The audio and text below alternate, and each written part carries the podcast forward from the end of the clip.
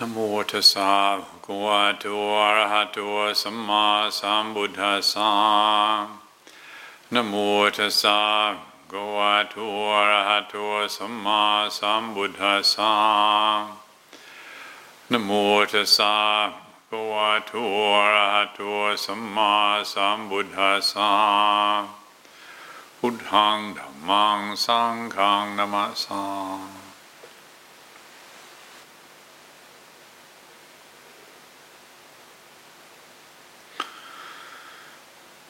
Tomorrow is the new moon day, which means for us it's a quiet day, and we have an opportunity to let go of some of the activities we've been involved with and turn attention inwards and hopefully remind ourselves what we're doing here, and that is learning to accurately meet ourselves where we are with all our hopeful, positive aspirations and with our not so positive difficulties and challenges.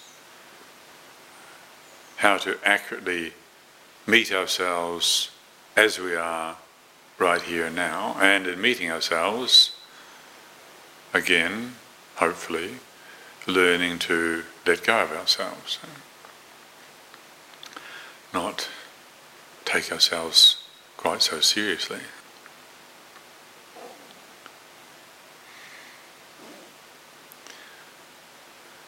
Recently, I had a conversation with a long-time friend and supporter of the monastery who was telling me about his 14 year old daughter who, as part of the school curriculum, had been sent off with uh, a group of other girls to the school farm and to spend two months uh, unplugged, no, no devices, seven girls per house, learning how to be self reliant organising food, cooking, looking after themselves, getting to know themselves. And what really impressed me was that part of this program involved the girls individually spending time out in the forest, and this is Australian forest, just with a canopy, and uh, six hours alone in the forest under a canopy, no books, no devices. And the Australian forest is, I've lived there, it's very interesting. It's snakes and ants and ticks and spiders and critters and and what strikes me about the skillfulness of this approach is that these students are really being challenged to go beyond their comfort zone. In other words, getting to meet themselves in places where they didn't already know themselves. And I think this is tremendously important. And we look at the difficulties that so many people are struggling with these days, and anxiety and and confusion, and it seems to me that a, a lot of these struggles are born out of a lack of a sense of inner awareness or inner identity. People don't know themselves and don't know who they are, and struggling to find some sense of inner security. Who am I? Am I my thoughts? Am I my feelings? Am I my nationality? Am I spirit? Um, what am I? Who am I? Um, the default, it seems these days, for a large number of people anyway, is to hold to the sense of self, their personality. And this is me my views, my opinions. This is who I am. And in an attempt to, it seems, find a sense of security. However, it doesn't take a lot of reflection to notice that there really isn't any stability in our personality, in our character. There's all sorts of characters swirling around inside us. The, the happy me, the unhappy me, the together me, the confused me, the mature me, the inadequate me, all these different me's, and which is the real me? And were we born with a sense of me? Well, people who study these things are, I think, are universally in agreement that we're not born with an individuated sense of self. We're born with awareness. You look at a little child, and there's awareness there, there's consciousness there.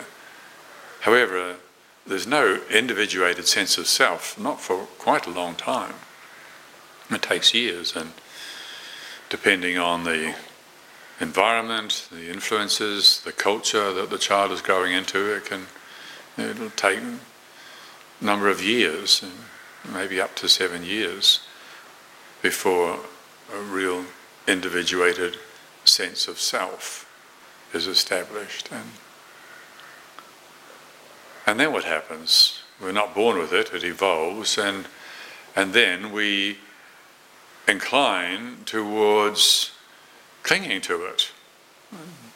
And you see the way children behave and this sense of themselves, and my toys, I want, I don't want, and, and it takes a lot of a lot of stewarding, a lot of caring on the part of parents to support the maturation of these little beings. And I was recently watching a dialogue between two fathers uh, talking about their their young children and describing them as little monsters, and and uh, which is uh, that's a that's a sentiment I can sympathise with, but I'm not used to hearing parents talk about their children like that. And, and however, children going through the stage of develop, developing a sense of self, an ego identity, experimenting with what they can get away with. Yes, there's a lot of it's just taking somebody else's toys and upsetting your your siblings and,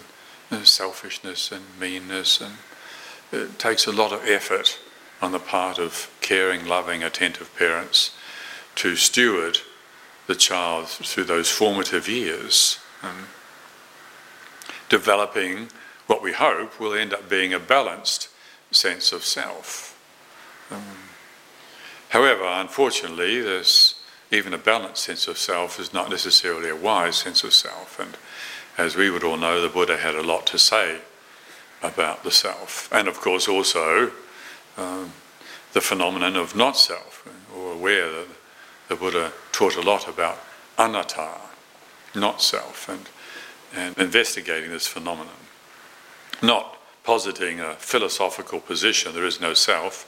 However, we are encouraged to look at our experience and the feelings. Is this really me? Is this really mine? Is this really a self? To look at our thoughts. Are these really me? These thoughts really mine? Are these thoughts really myself? The experiences that we have to investigate, to undermine the assumption of there being a solid and substantial, permanent sense of self. However, that doesn't mean to say that the Buddha dismissed the value or the function of a conventional sense of self. In fact, he spoke a lot about it and that very famous discourse that many of us would know how to recite, the Mahamangala Sutta, it is uh, Atta Samapaniti Cha Etang Mangalamutama. Oneself rightly aligned, this is the greatest blessing. Oneself rightly aligned means aligned in a way that leads to true well being, that leads to the realization of the potential that human beings have for that which is profoundly beautiful, for true wisdom and compassion. However, before we're rightly aligned, it takes a lot of work. So, so working on the self, studying the self, is something that the Buddha encouraged a great deal. Mm-hmm. Dhammapada verse 157 says, If you hold yourself dear, then you constantly maintain careful self regard. If you hold yourself dear, then you constantly maintain careful self regard. It talks actually about the, the three stages of life or the three phases of the night, and I'm not clear about that. However, it does seem to mean being constant, vigilant, in exercising this careful self regard. Now, I know myself I made a mistake when I came across the Buddha's teachings. I was really impressed by the teachings on anatta. I don't think I'm totally alone in that, and it's, it's interesting, and, and I, I was really drawn to investigating this aspect of the Buddha's teachings, anatta. However, I would say very strongly that we risk we risk falling into great danger if we try to bypass what the Buddha had to say about the self rightly aligned, uh, training the self, holding ourselves dear. Another verse, 160 in the Dhammapada. Truly, it is yourself that you depend upon. How could you really depend upon another? Atahiyatano nato kohinato parosiya. Truly, it is yourself that you depend upon. How could you really depend upon another? When you reach the stage of true self reliance, you find a rare refuge.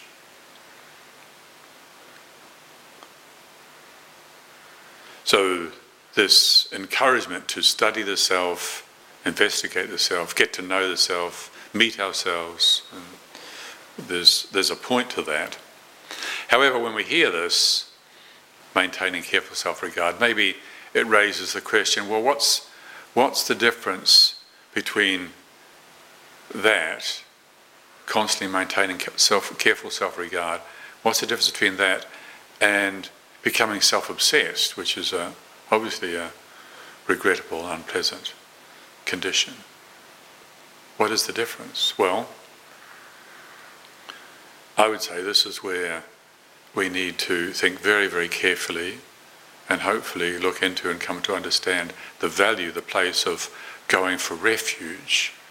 This expression, I go for refuge to the Buddha, I go for refuge to the Dhamma, I go for refuge to the Sangha. This Buddhang Saranang Gacchami, I go for refuge to the Buddha. Now, in the beginning, probably most of us heard that. I mean, I, when I first came across this concept of going for refuge to the Buddha, I assumed it meant going along with the Buddhist teachings, thinking that this, this man who lived in India 2,600 years ago had these amazing teachings.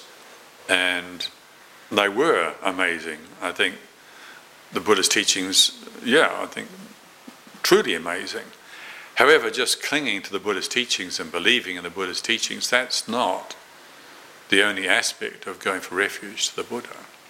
Uh, the human being that lived in India that became the Buddha, he passed away many years ago.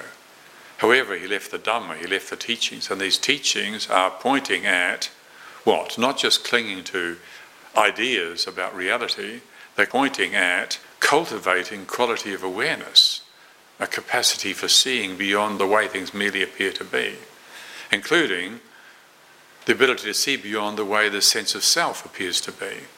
In the beginning, when we talk about going for refuge, we can't just assume that we're going to suddenly wake up to this rare refuge, this, this state of true self reliance that the Buddha is referring to. However, we can understand it as a psychological approximation. To me, these, the refuge in the Buddha is establishing like a psychological fulcrum around which our efforts are organized.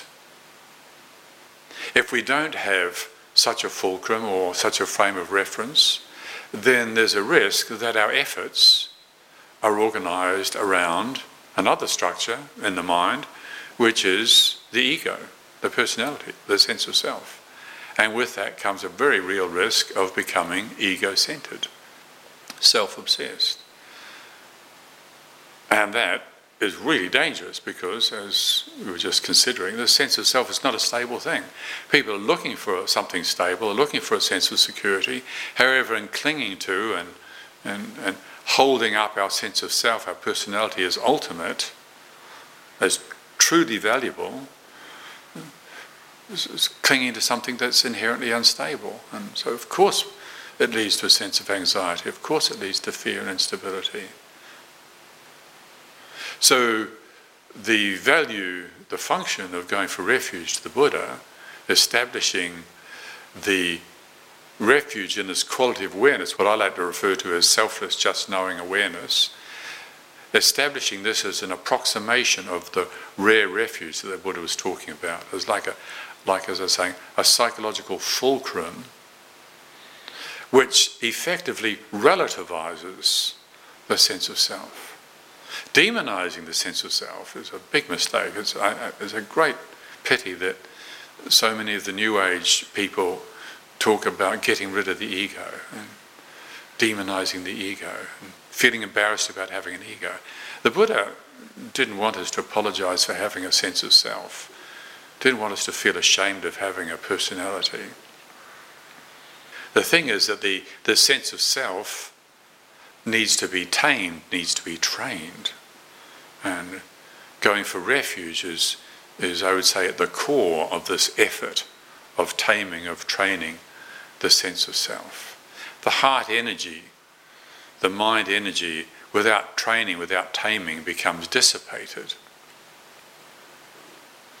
Like when the rain falls on our Dhamma hall roof here, without the guttering and the piping, that water would just run off the roof into the ground, and which might be all right, although over a period of time, all that water could end up destabilizing the foundations of the building. Thankfully, we have this nice guttering that trains the water to go in a particular direction into, into the water tank, and we can make use of the water.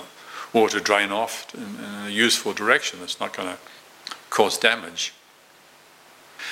Likewise, the energy of our hearts, of our minds, if it's they're not trained, then they can go wild.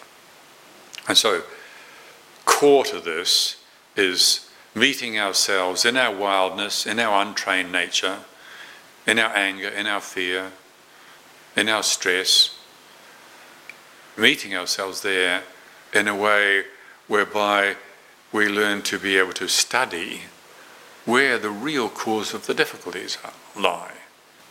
It's in clinging. This clinging to dislike creates ill will. Dislike is normal. Clinging to dislike turns into something quite toxic and damaging. Fear is perfectly normal. Well, if somebody's drunk and tries to attack you, you want to feel afraid and move fast. Protect yourself from danger. There's nothing wrong with feeling afraid. However, if we cling to fear, it turns into something else, something seriously damaging. So clinging to me and my way, clinging to clinging to the sense of self creates suffering. This is not just speculation that we need to understand conceptually. We need to establish our faculties so that we can have some perspective on it. And so this is what I'm suggesting is the core function of going for refuge. When I bow down to the Buddha, I go for refuge to the Buddha, little by little that sense of I, that sense of self, is relativized. And this has been the one aspect, one function of traditional religion for a very long time. Religion, when you look at what people are doing when they, they live in relationship to Brahma, or they live in relationship to Jehovah, or Allah, or the Almighty or the Omnipotent or the Dhamma or the Tao. For much of human history, human beings have identified themselves as living in relationship with that which is inherently stable and secure. Even if it was an imagined reality, and even if some of those religions had all sorts of other unfortunate views associated with them, that doesn't deny the fact that it did serve the purpose of relativizing the sense of self. And now, for many people in the world, they've turned away from religion. Scientism and materialism has diluted the influence of religion, and so people reject religion, understandably. However, the result is that they're no longer afforded the protection from becoming egocentric, from becoming self centered, becoming possessed by anxiety. Clinging to a sense of self is guaranteed to produce a sense of instability because that sense of self is not secure, it's not stable. However, if we can feel inspired by the Buddha's teachings and have confidence and trust in these teachings, then that trust can encourage us to develop this refuge, the refuge in the Buddha, in the sense that the Buddha is selfless, just knowing awareness. Seeking security in that, I would suggest, is much safer than seeking security in our personality, or for that matter, seeking security in some imagined almighty being who we think is looking after us. So, if we have the good fortune to hear the Buddha's teachings and they begin to ring true for us, then we can feel inspired and encouraged to make the effort to develop these refuges. I go for refuge to the Buddha. I go for refuge to the Dhamma. I go for refuge to the Sangha. Understanding that the sense of I is not wrong, it's not bad, we don't have to feel embarrassed about it, we don't have to apologize for it. However, it needs to be trained, it needs to be tamed.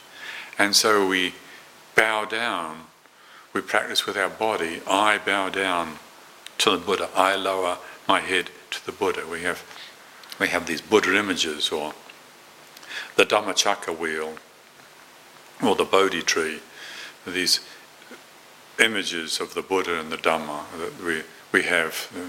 The, the and the, the Bodhi tree were actually symbols that the Buddha himself encouraged. And, and then from the time that the Greeks arrived in Afghanistan, we, we got Buddha images. And so for the last 2,000 years, approximately, we've had Buddha images. And they symbolize this possibility of the realization of selfless wisdom, selfless compassion.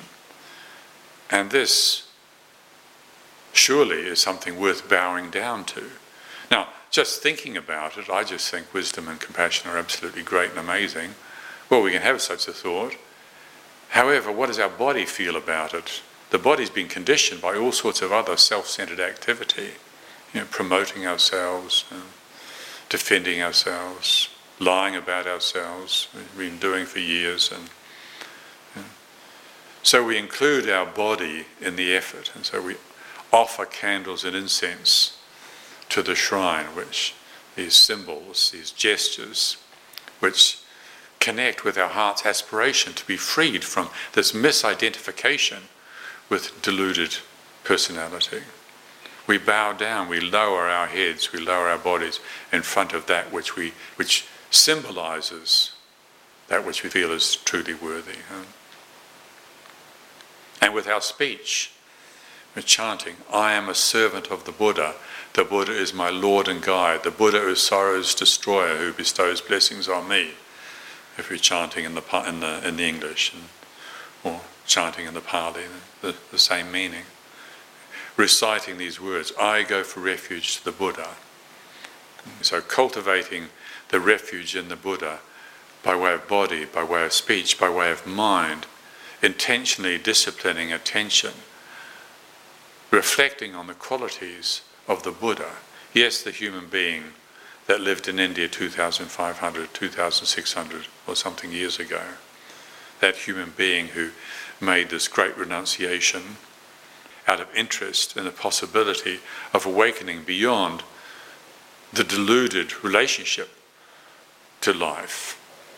Because he was interested in that, he made the great renunciation and the great effort, and, and then realized for himself the great liberation, and then spent the rest of his life teaching it. He didn't have to, he could have lived a very comfortable life. However, he chose to out of compassion, a sense of recognizing the suffering of living beings, and also out of wisdom, a sense of understanding that his example of living a life of simplicity and renunciation would be, could be an inspiration for people. So, reflecting on the qualities of the Buddha, reflecting on what we mean by going for refuge, does it mean just believing in this person who lived in India? Or is it not the case that these teachings are pointing to developing the potentials we have as human beings, these potentials, the potential for faith, the potential for energy, the potential for mindfulness, the potential for disciplined attention, steadied attention, the potential for discernment. These potentials that we have, Saddha, Virya, Sati, Samadhi, Panya, all religions relate to these qualities to varying degrees. However, depending on how accurate the views taught by these religions are, um, we may or may not progress towards true wisdom and compassion. Uh, a lot of religious systems have very distorted stories associated with them. And as I was saying, even though living with the perception of yourself in relationship to some almighty being effectively relativized the sense of self, unfortunately, you could pick up a whole lot of other stories which caused a lot of disharmony uh, within the individual and within societies and within our world. So I'm not advocating, I'm uh, not promoting those such religious beliefs, obviously. However, I would encourage cultivating the refuge in the Buddha by way of body, speech, and mind, reflecting on the possibility that if we invest in this selfless, just knowing awareness, there's going to be the effect of freeing us from, there could be the effect, I'm not talking about any guarantees here, but there could be the effect, the benefit of freeing us from identification with that which is inherently unstable. The sense of self is effectively relativized. It's no longer playing centre stage. It's got a part to play. The sense of self has got a part to play in this drama. However, the deluded, inflated sense of self always wants to be centre stage. It's all about me, my thoughts, my opinions, my views, my preferences. And how dare you challenge me? That state of self obsession is really uncomfortable and really dangerous. So, investigating, considering the value of the cultivation of the refuge in the Buddha, and see how it affects the way we relate to our views, our feelings, our thoughts, our preferences. See if it doesn't effectively help us loosen our grasp on the false fulcrum of self centeredness or self obsession. See if it can help us loosen our grasp. But uh, not, again, remember, we're not trying to, we're not talking about getting rid of the sense of self. It's how to not take ourselves so seriously. How can we be confronted with a situation and find that we just don't know what to do and still be okay about that? According to me and my way, I like to know what I'm doing all the time. I like to think that I'm in control. I love being in control. All deluded personalities love being in control. All deluded egos are control freaks. Hmm. And if we're identified in that mode, then when we're faced with a situation where I don't know what to do, that's really stressful. That's really, really difficult. I was reflecting on this recently how, in the context of this current pandemic, and how some weeks or months ago people started asking me and saying, Oh, have you had the vaccinations? And I said, Oh, yeah, yeah, I had the vaccination. And I was surprised at how people said, "Oh, wonderful! Oh, that's good." Well, what's the big deal? I mean, I don't know whether I should or shouldn't. I mean, I'm not. I don't have a degree in medicine. I'm not a, a virologist or an epidemiologist. Uh, however, when I I talk to medical people and and listen to what the virologists and epidemiologists are doing, and they seem to be having the vaccine and saying, "Oh, okay, well, there's a risk. Obviously, there's a risk in." being vaccinated. And they tell you about all the risks, and you can read the literature and think, okay. However, there's also risk of not being vaccinated. And so, what are we faced with? Well, I don't know. I don't know what I should do. Well, if we're not okay about not knowing, if our addiction to me and my way means that we're still locked into always wanting to feel secure and not being able to open up to the feel of actual insecurity, actual uncertainty. This situation right now is really uncertain. Nobody knows the right thing to do. Nobody knows how the vaccine is going to affect us, as far as I can tell. Nobody knows what the virus is going to do. Nobody knows what the future is like, as far as I'm aware. How do we meet that? How do we handle that? Well, I'm personally very cautious about telling other people how they should meet it in terms of getting vaccinated or not getting vaccinated. But personally, I know that I feel very grateful that I can not know and feel, in this case, relatively okay about it, and then weigh up the risks and say, oh, well, okay.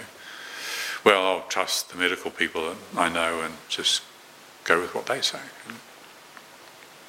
Or similarly, some other challenging situation like, you know, anger. If you, if you have a major issue with being pulled into the vortex of anger, without a perspective on this manifestation of the sense of self, without a perspective on it, that's really painful. That's a tendency to be totally drawn into that vortex.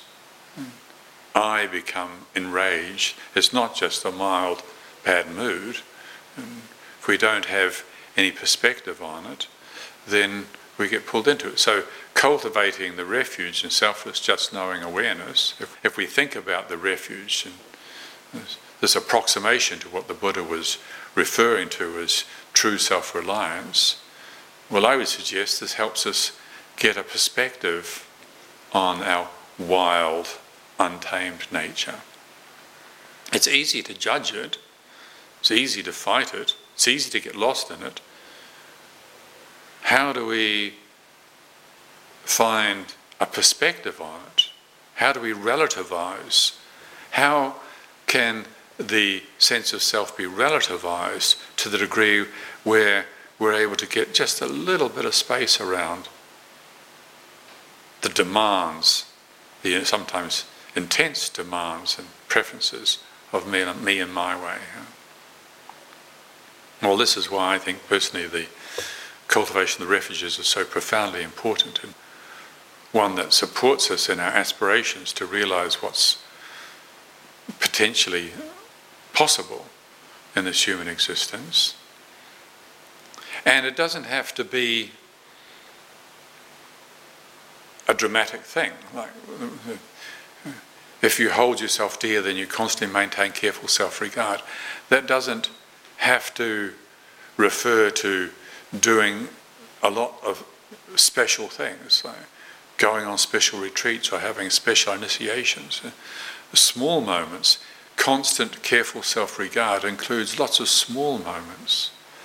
Let's not underestimate the small moments of careful self regard, like the cultivation of the, the four divine abidings, the four Brahma Viharas, and no, the cultivation of kindness and compassion, empathetic delight, and equanimity. Small moments of kindness, just, just